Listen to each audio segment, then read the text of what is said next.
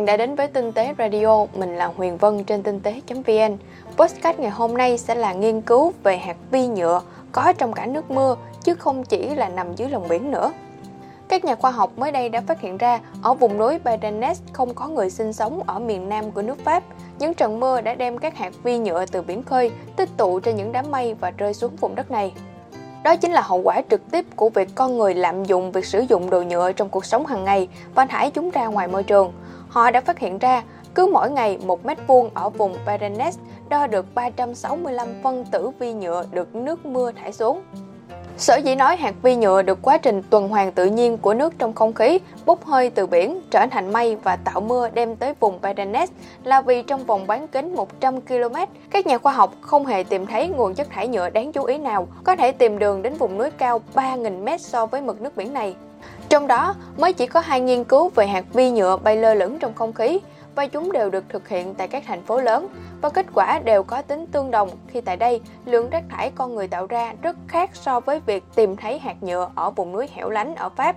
Bây giờ có lẽ đã kết luận được hạt nhựa có mặt ở khắp mọi nơi. Nếu bạn ra ngoài đường với một chiếc đèn UV, đặt bước sóng cho đèn ở mức là 400 nanomet, khi soi đèn, bạn có thể thấy tất cả những hạt nhựa và bụi có trong không khí, ngay cả ở trong nhà của chúng ta còn có thể dày đặc hơn. Danny Ellen, một nhà nghiên cứu tại Ecolab thuộc trường Đại học Nông nghiệp Công nghệ Cuộc sống tại Toulouse, Pháp, và những người đồng nghiệp của cô đã thu thập mẫu hạt vi nhựa trong 5 tháng trời trên một trạm khí tượng có độ cao là 1.400m so với mực nước biển, sử dụng hệ thống lưu trữ hạt nhựa trong không khí giống như một cái phễu. Sau đó, họ bắt đầu đếm và phân loại những hạt nhựa có kích thước nhỏ hơn 300 micron, 0,3 nanomet. Hơn một nửa trong số đó, theo các nhà khoa học có kích thước nhỏ hơn 25 micron, nghĩa là bằng một nửa đường kính của sợi tóc người. Sau đó, các nhà nghiên cứu đã bắt đầu tìm hiểu hướng gió để tìm ra nguồn gốc của những hạt nhựa trên dải Pyrenees. Trong vòng bán kính 100 km, chỉ có những hộ làm nông đơn lẻ, không hề có những khu công nghiệp lớn. Các nhà khoa học trong nhiều năm qua đã cảnh báo về việc con người đang tạo ra một hành tinh nhựa. Năm 2015, con người thải ra môi trường 420 triệu tấn rác thải nhựa. Con số này trong năm 1950 là chỉ 2 triệu tấn nhựa. Trong 65 năm đó, 6 tỷ tấn nhựa đã quay về môi trường, đi vào lòng biển hoặc được thu gom tại những bãi rác có quy mô lớn. Đó là theo một nghiên cứu vào năm 2017.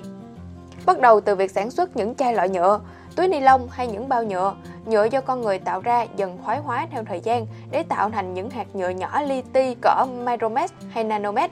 Một cuộc nghiên cứu ước tính trên bề mặt biển hiện tại có khoảng 15 đến 51 nghìn tỷ hạt vi nhựa. Việc con người tự dung nạp hạt vi nhựa mà họ thải ra môi trường vào cơ thể, qua thức ăn, qua nước uống và cả không khí đã được chứng minh. Những hậu quả đối với sức khỏe thì lại chưa được nghiên cứu kỹ càng. Những hạt vi nhựa có kích thước nhỏ hơn 25 micron có thể đi vào cơ thể thông qua đường hô hấp, trong khi những hạt có kích thước nhỏ hơn 5 micron có thể lưu lại ở mô phổi của con người. Chắc chắn chúng sẽ gây ra những hậu quả xấu cho sức khỏe, nhưng như thế nào thì chưa có nghiên cứu khoa học nào cụ thể. Trong khi đó, việc đốt những nhiên liệu hóa thạch như than cũng tạo ra những loại khí độc gây ra đau tim, hen suyễn, ảnh hưởng tới trí nhớ và IQ của trẻ em. Hầu hết các quốc gia đều có những quy chuẩn riêng về ô nhiễm không khí để giảm thiểu lượng bụi mịn có kích thước dưới 10 micron và 2,5 micron trong không khí. Quy chuẩn này chúng ta thường biết qua cái tên là bụi PM10 hay là PM2.5. Đó chỉ mới là những hạt vi nhựa lơ lửng trong không khí mà chúng ta còn chưa nói tới những hạt nhựa có kích cỡ nanomet. Một đầu kim có thể chứa 1 tỷ hạt nhựa ở kích thước này. Hạt nano có thể thẩm thấu qua tường tế bào để đi vào cơ thể của cá cùng nhiều loại sinh vật biển khác. Con người cũng vậy, các nhà khoa học đã phát hiện ra hạt nhựa nano có thể đi qua hệ tiêu hóa và đi vào cơ thể người. Mặc dù những nghiên cứu về tác động của hạt nhựa đối với sức khỏe con người sẽ còn cần phải triển khai thêm, nhưng có một điều đã rất rõ ràng, việc sử dụng bao bì và các chế phẩm từ nhựa cần được giảm bớt ngay lập tức. Cảm ơn các bạn đã nghe hết podcast ngày hôm nay. Còn bây giờ thì mình xin chào và hẹn gặp lại.